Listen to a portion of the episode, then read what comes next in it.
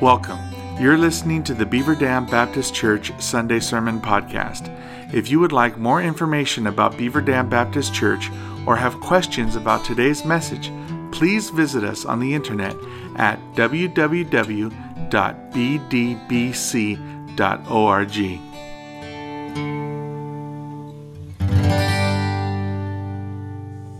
We are continuing our series in the Sermon on the Mount. So if you'll be looking at uh, Matthew chapter 5, we will be reading the second beatitude in just a moment. Did you know that uh, in both the Old Testament and the New Testament, there were what was called professional mourners? Both the prophets Amos and Jeremiah speak of calling the women to weep and wail.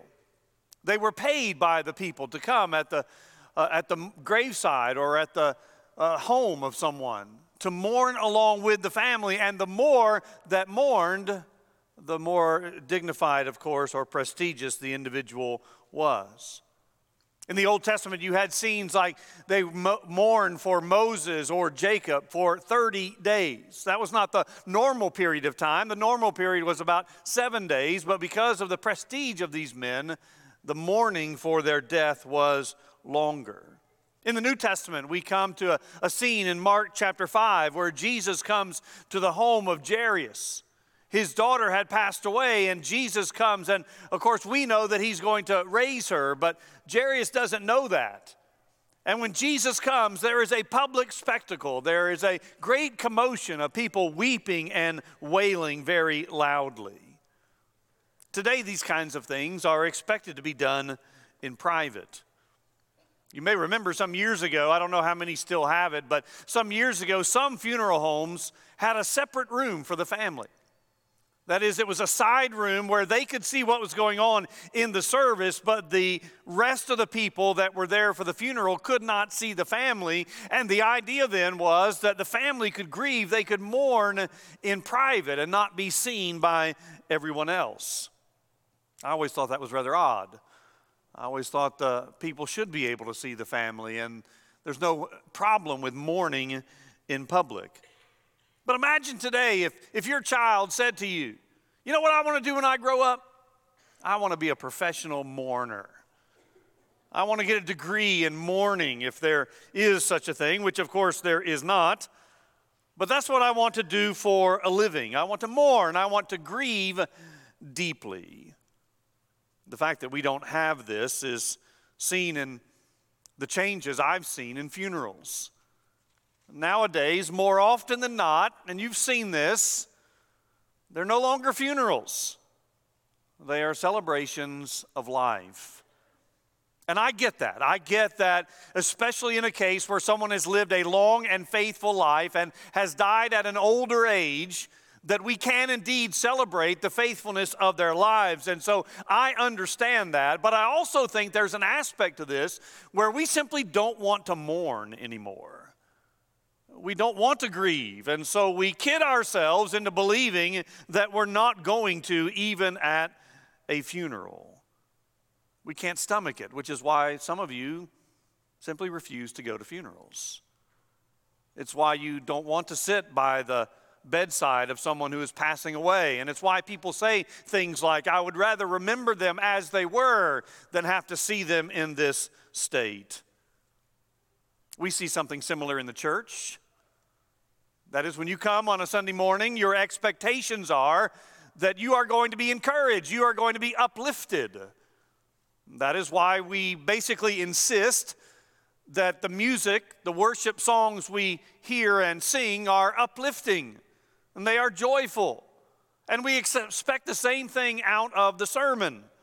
That is, we don't want to gather for church on a Sunday morning and hear about sin or even worse. Now, granted, there should be praise and joy in our worship services.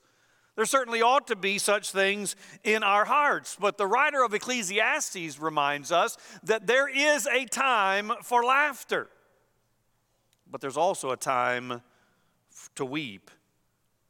He also says there is a time to dance, that is to rejoice, but there is also a time to mourn. As you know, if you grew up in a Baptist church, dancing used to be outlawed. I'm afraid nowadays mourning is outlawed. We simply don't want to do it. Now, I realize that my topic today is not high on your priority list. I actually realized that if you had looked ahead, you might not have even come because you don't want to hear about this. And frankly, it's not the top of my list to preach either. I said last week when we began this that the first two or three are not going to be on your resolution list. These are not things that you put on your goals for a new year. You didn't even think about this one, which is simply an indication of just how radical the Sermon on the Mount really is. And perhaps how far we have departed from the kingdom living that Jesus is talking about. So let's look at Matthew chapter 5. Verse 4 is going to be our emphasis, and that's what's going to be on the screen. But since it's so brief, I'm going to go ahead and read what we looked at last week, and then we'll focus on verse 4. Seeing the crowds, he, that is Jesus, went up on the mountain, and when he sat down, his disciples came to him. And he opened his mouth and taught them, saying, Blessed are the poor in spirit, for theirs is the kingdom of heaven. And then our verse for today Blessed are those who mourn, for they shall be comforted. Since we've just started this, and perhaps some of you weren't here last week, others won't remember, so let me remind us. I won't do this every week, but let me remind us of where we were last week. We said that Jesus is preaching this Sermon on the Mount, as we call it, on sort of a hillside. It's not a mountain as we would normally think of, it's just an elevated spot so that Jesus can speak to the crowds and his voice will carry. And he is speaking both to the disciples, that is his inner core, and the crowds are hearing it as well. And we know this because at the end of the Sermon on the Mount, the crowds recognize that he is speaking as one who has authority. They have come because of all of the healing and the miracles that he is doing. Some had come, no doubt, to see whether or not he was the Messiah, others just to see the show, to, to be a part of what was going on. And then he spoke that first beatitude. And that first beatitude ended with the kingdom of heaven. And we said that the last beatitude ends with that same thing, which means everything in between is somehow talking about the kingdom of heaven. So, this sermon is not a list of ethical standards for all to follow. Neither is it such a high standard that none of us should follow. Rather, these are statements for followers of Christ. That is, this is saying something about how we are to live as faithful followers of Jesus. As you know, each of the statements begin with the word blessed. And we said that that is not happiness, even though some of your translations may use that word. We said it is much deeper than that. It is not temporary, it is not superficial. Instead, it speaks of a deep and abiding satisfaction that can come only from God. Plus, the word has the idea of acceptance or approval from God, which of course begs the question whose approval are we seeking? Whose eyes do we want to catch? Who do we want to make sure is pleased with the way we are living our lives? And of course, the answer is God, and He gives us promises here that if we live this kind of lifestyle within the kingdom of God, we will be satisfied. And I said these are radical. Last week we talked about being spiritually poor. That is, being beggarly poor, as some commentators define it being poor in spirit because we are recognizing our sin and thus our need for a Savior. And the second beatitude is going to naturally follow from that first. So, that being said, this morning we are talking about not spiritual poverty, but spiritual mourning. That's clearly a paradoxical statement here. Blessed are those who mourn, for they shall be comforted.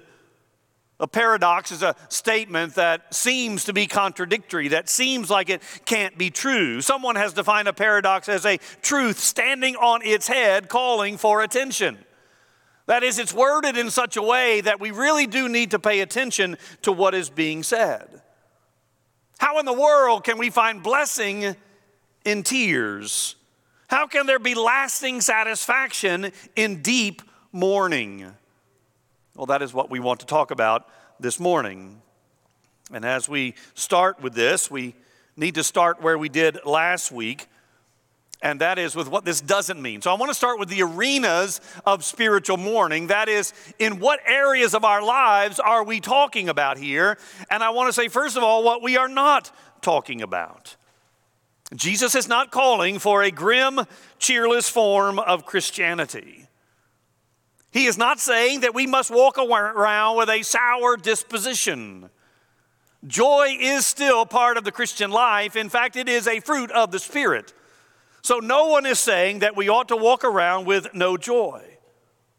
Neither is he talking here about tears over the difficulties in life. Though, of course, those may come. And those happen to all of us at points in our lives. That's simply not what he's talking about here. Mourning, in and of itself, does not lead to blessing. We can think of a couple of Old Testament examples. Amnon mourned that his lust for Tamar was not satisfied. We also see that Ahab mourned that he could not have Naboth's vineyard. In our current day, we might say that a criminal mourns that he was caught and must pay the consequences. A politician might mourn the fact that he or she is no longer in power. But these kinds of mourning are not promised blessings here. And so I think the first arena that Jesus is referring to, and perhaps the most prominent, and the one we talked about last week as well, and that is the arena of conversion. When we are poor in spirit, we said that did not refer to material poverty. So, of course, of course, mourning here does not refer to physical mourning. He is not promising here that when you stand by the graveside of a loved one and mourn their death, that he will comfort you. Now, he will, and that is promised elsewhere. But that is simply not what he's talking about here. Christ does comfort us in all of our weaknesses in all of our times of sadness. But specifically here, he's talking about something else. He's talking about those who mourn their sin. And that is why this naturally flows from the first beatitude. We are poor in spirit, that is, we recognize we are beggars in need of a Savior because we are sinners separated from God. And we said last week that that's not a one time thing, we keep on doing that. And when we do that, then we come to understand that we must mourn over that sin. We might even say that spiritual poverty is intellectual, we recognize it. But spiritual mourning is our emotional response to that intellectual understanding. Genuine conversion must be preceded by godly sorrow. It is not enough just to say categorically, Well, I know that I'm a sinner there must be a recognition that sin is indeed serious. And that is what the cross boldly proclaims. We are not guilty of minor infractions. We are not guilty of level three violations like a college coach might be, and therefore he gets a slap on the wrist. We are guilty of major infractions that cannot be swept under the rug and therefore must be dealt with rather than denied. I mean, that is why Jesus went to the cross. He went to the cross because our sins were a serious problem that we could do nothing about. And when we truly understand that, it leads to spiritual mourning. When Peter preached his sermon on the day of Pentecost, the crowd was said to be cut to the heart. They were convicted by the words that he said convicted by their own sin, and therefore they cried out with a sense of urgency What must we do to be saved? We cannot confine the preaching of the gospel to the positive elements. We dare not simply say to people, Here are the benefits for your life if you will believe in Jesus. In spite of the fact that you are well aware that there are prominent preachers who not only do that, but they loudly proclaim they do that. Come to my church and you won't hear anything about sin or, or problems like that because we're going to encourage you and uplift you, and there is a place for that. That is part of the gospel, but it is just part. And we dare not take the other part of the gospel away. We must honestly deal with our sin by mourning over it, which leads to conversion. The second arena of spiritual mourning here is the church.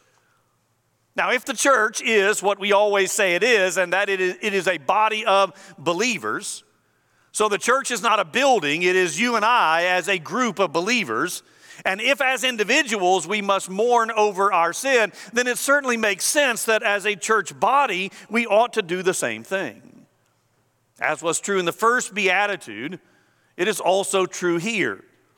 We do this individually, but we ought to be doing it corporately. Because we continue to sin after salvation, we are to continue to mourn our sin. That's why Martin Luther, in his 95 Theses, the first thesis was that repentance ought to be an ongoing element in the life of every believer. That is, it's not just a one time thing so that it leads to conversion, though it does, but it is an ongoing element of our walk with Christ because we continue to sin, we must continue to mourn over sin. I think there's a place to say there ought to be more tears in the church rather than just laughter. We talk about revival occasionally, and perhaps you're praying for it. But we need to understand that genuine revival is always preceded by brokenness or mourning over sin. So many people want a tolerant and funny Jesus who draws people into the kingdom with his, with his winsome ways, and they expect preachers to do likewise. We want a charismatic orator who will inspire us, and there's a place for that. But we also must need to understand that we must weep over our sin. You know, there's no statement in the New Testament that Jesus ever laughed. I'm not saying he didn't, don't get me wrong. I'm simply saying it's not recorded. But there are several occasions where we see and hear Jesus weeping. He wept at the unbelief of the people when he came to the tomb of Lazarus. He wept over the city of Jerusalem and he said, Oh, Jerusalem, Jerusalem, how often I wanted to gather you like a hen gathers her chicks, but you were not willing. He was mourning the unbelief of those he came to save. You know, in my years of ministry, this might shock you, but in my years of ministry, I've heard a lot of complaints. I've heard people talk about this or that in the church. Uh, they've complained about the music. It's too contemporary or it's not contemporary enough. I've heard complaints about the, what the young people should or should not be wearing. I've heard complaints about clapping or not clapping in the church. I certainly heard complaints about financial issues, whether we're spending too much or not enough or not on the right things. I've heard complaints about one class having more comfortable chairs than another class, and the list goes on and on. But in all my years of ministry, not a single person has come to me with the complaint that we don't mourn our sin as a body. I've never heard that one. No one's ever come to me and said, Preacher, why don't we mourn over our sin? We ought to understand that as a church, we need to do this together.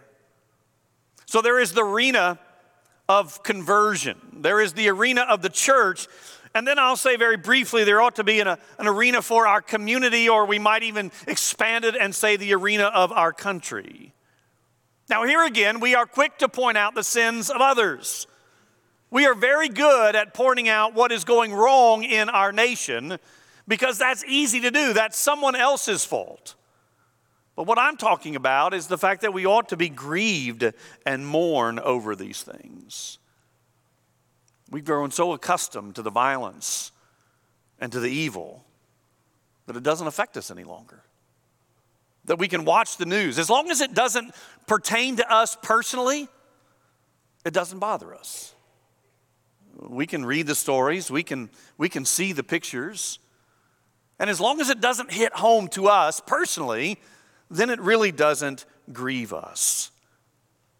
We've lost sight of the fact that our neighbors, We've lost sight of the fact that the people around us are lost and in need of a Savior, and that's why they are acting the way they are acting. And we don't grieve or mourn the fact that they are separated from God. I mean, when's the last time you shed tears over a family member or friend who does not know Jesus? And I ask myself the same question because I'm in the same boat as you. When we went through COVID, and I'm sick and tired of talking about it, I understand you are probably as well. But we had that debate about the vaccines. And I don't want to bring that back up, but here's what I do want to say. We ought not to be vaccinated against the reality of sin. We ought not come to the place where we're immune to it because we've been inoculated and therefore no longer think about it. So these three areas are arenas in which we ought to mourn. But secondly, I, I want to talk about some barriers to spiritual mourning because even though we know this is in the Word, as radical as it is, and even though we've talked about these arenas, the fact of the matter is we probably still don't mourn our sin. So, what's holding us back? Well, I would say one of the barriers is love. And by that, I mean multiple things. I mean, maybe we don't love God as much as we say we do. Because if we love God, we will at the same time hate the things that He hates. And therefore, as we grow closer to God, we will mourn the sin that has separated us and others from Him. So, our lack of mourning might just be a direct result of our lack of love. I've told you this before, but I still remember a, an old professor that I had in seminary. I mean, even at that time, he was in his early 90s, and he was a brilliant man. He knew all of the, well, not all, but he knew many ancient languages. He knew Aramaic and Ugaritic, other languages that I can't even pronounce. He was just a brilliant scholar. And so in chapel one day, they were asking him questions about his walk with the Lord for all of those years. And I well remember someone asking him, in all of those years of following the Lord, what one thing have you learned that you could share with us? What is the greatest lesson you've learned? And you could just sort of sense us young, soon to be preachers on the edge of our seat, waiting for some spiritual nugget from this brilliant scholar. And the answer to the question that he gave was this What is the greatest thing you've learned in all of those years of following the Lord? And his answer was, How sinful I am. And I thought to myself, how could he say that? I mean, I didn't picture him at home in the evenings watching something he shouldn't be watching. I didn't picture him having thoughts that he shouldn't think. I knew I struggled with those things, but I, I didn't picture him doing that. And yet his answer was, How sinful I am. He didn't boast of his knowledge. He didn't boast of his faithful service to God for all of those decades. There was no pride in his voice because he had learned in faithfully walking with the Lord how repulsive sin is to God. And the more he knew and loved God, the more he mourned his own sinfulness. So I think potentially our lack of love for God is one of the barriers to mourning. But I think we could also say it's a lack of love for others. I mean, ours is a selfish society. I don't think anybody will argue with me on that. We think first and foremost about our own interests. We don't think primarily about our community. We don't think primarily about our country. We don't think primarily about our fellow believers at church. We think first and foremost about ourselves. And that's why it's difficult to mourn sin in these other arenas. So long as the violence of our city doesn't affect me personally, then I'm probably not going to mourn it. So long as the evil around us doesn't come home to my house, then I'm probably not going to mourn it. And we could go through all of the other moral and ethical issues that we are facing today. It's impossible to mourn the sin of others while we are primarily thinking about ourselves. And then i also need to add that, frankly, we have to admit that sometimes we just love our sin, right? I mean, the Bible says that sin is pleasurable for a season. And so we have to acknowledge that sometimes we don't mourn sin because we're enjoying it. Sometimes we're not grieved over our sins because we're, we're fine being involved in it. After all, God is a gracious and forgiving God. And as long as we continue to laugh at or enjoy our sin, then this whole idea of mourning over sin is certainly going to seem radical to us and uncalled for. We've grown accustomed to laughing rather than genuine mourning. And if we continue to deny our sin, it makes forgiveness impossible. I mean, we must acknowledge our spiritual poverty, and then we must come to mourn that sin because it is serious.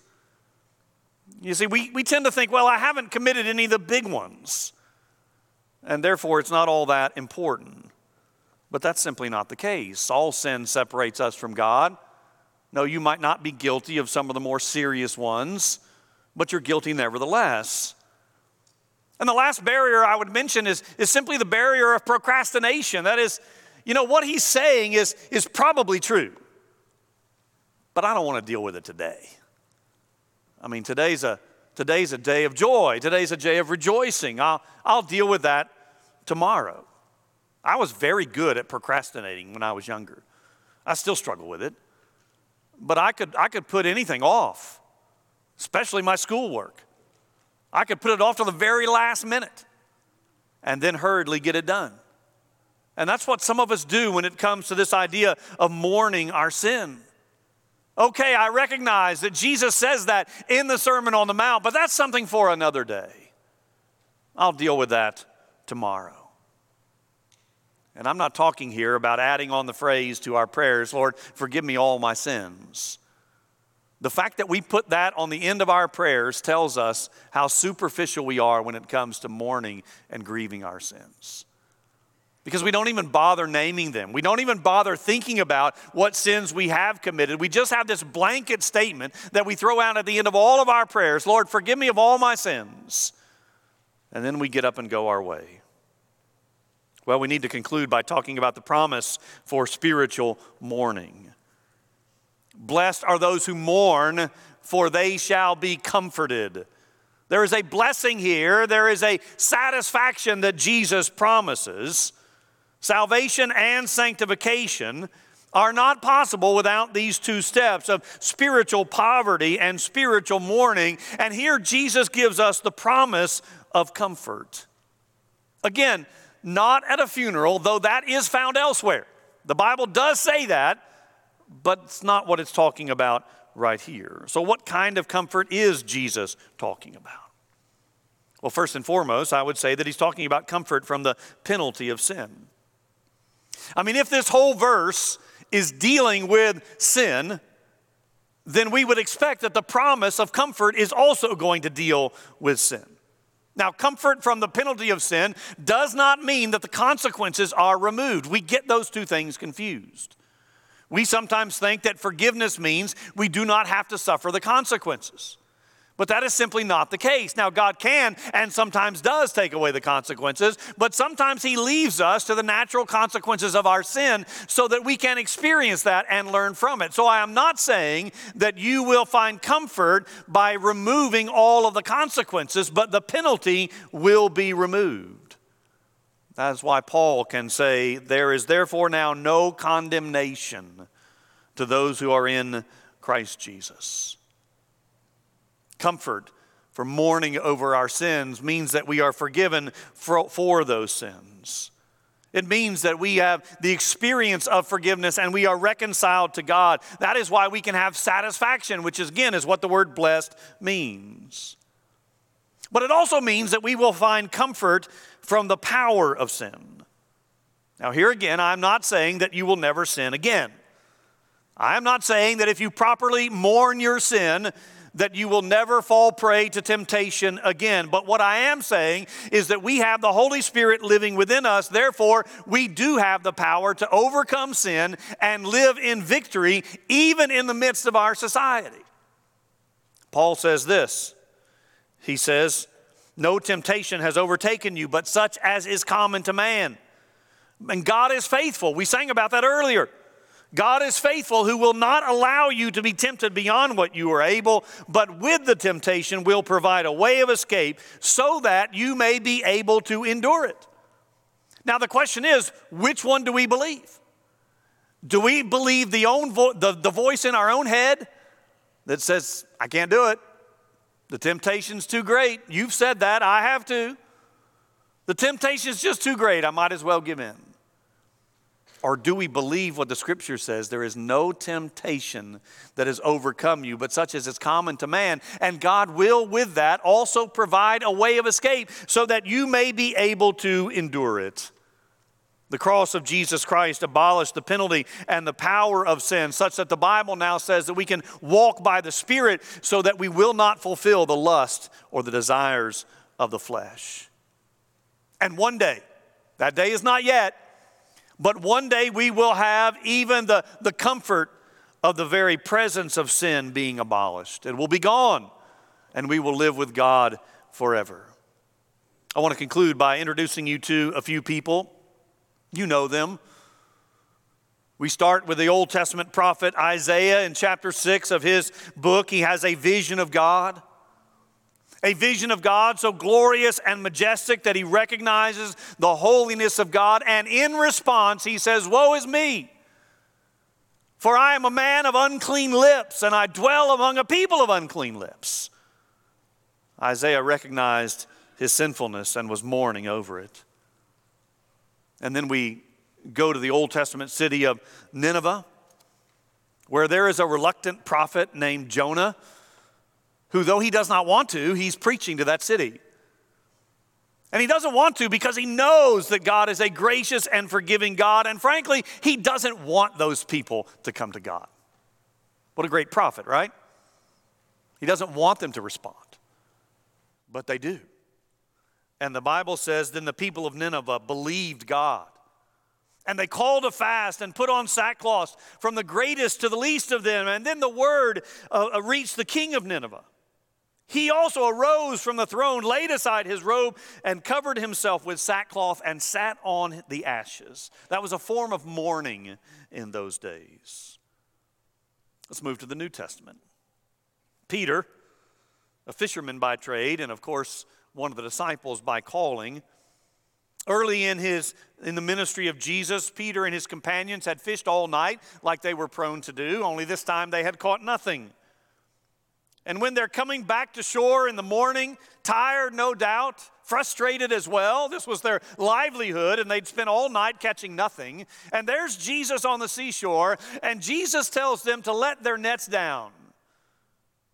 They do because it's Jesus telling them to and they catch so many fish that the boat's about to topple over or sink. How does Peter respond? Peter says, Depart from me, Lord, for I am a sinful man. I mean, even the great apostle Paul struggled with sin. He acknowledges that in the book of Romans. He said, What I want to do, I often don't do.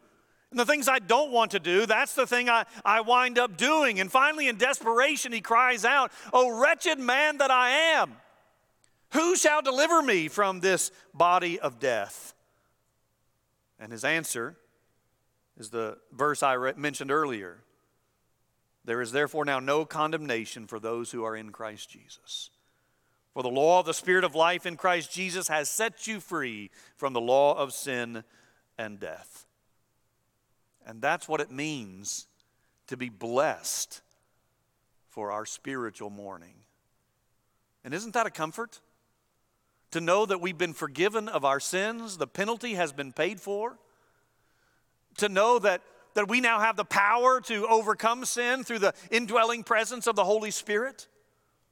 And that we have the promise one day of being with God forever, where the very presence of sin will be gone. Blessed Indeed, are those who mourn, for they shall be comforted. Let me pray. Father, we thank you that uh, you do not leave us in our sin, that instead you have provided a way for us to be forgiven and set free. And even though we continue to sin, you continue in your grace and mercy to forgive us. So thank you that in the midst of our mourning over sin, you promise comfort. The comfort that can only come through Christ. I pray that we would be grieved over our sin. I pray that we would not take it lightly nor treat it superficially, but we would regularly come before you as individuals and as a body pleading for your forgiveness and rejoicing that you so freely offer it. We pray in Jesus' name. Amen. Let's stand and sing.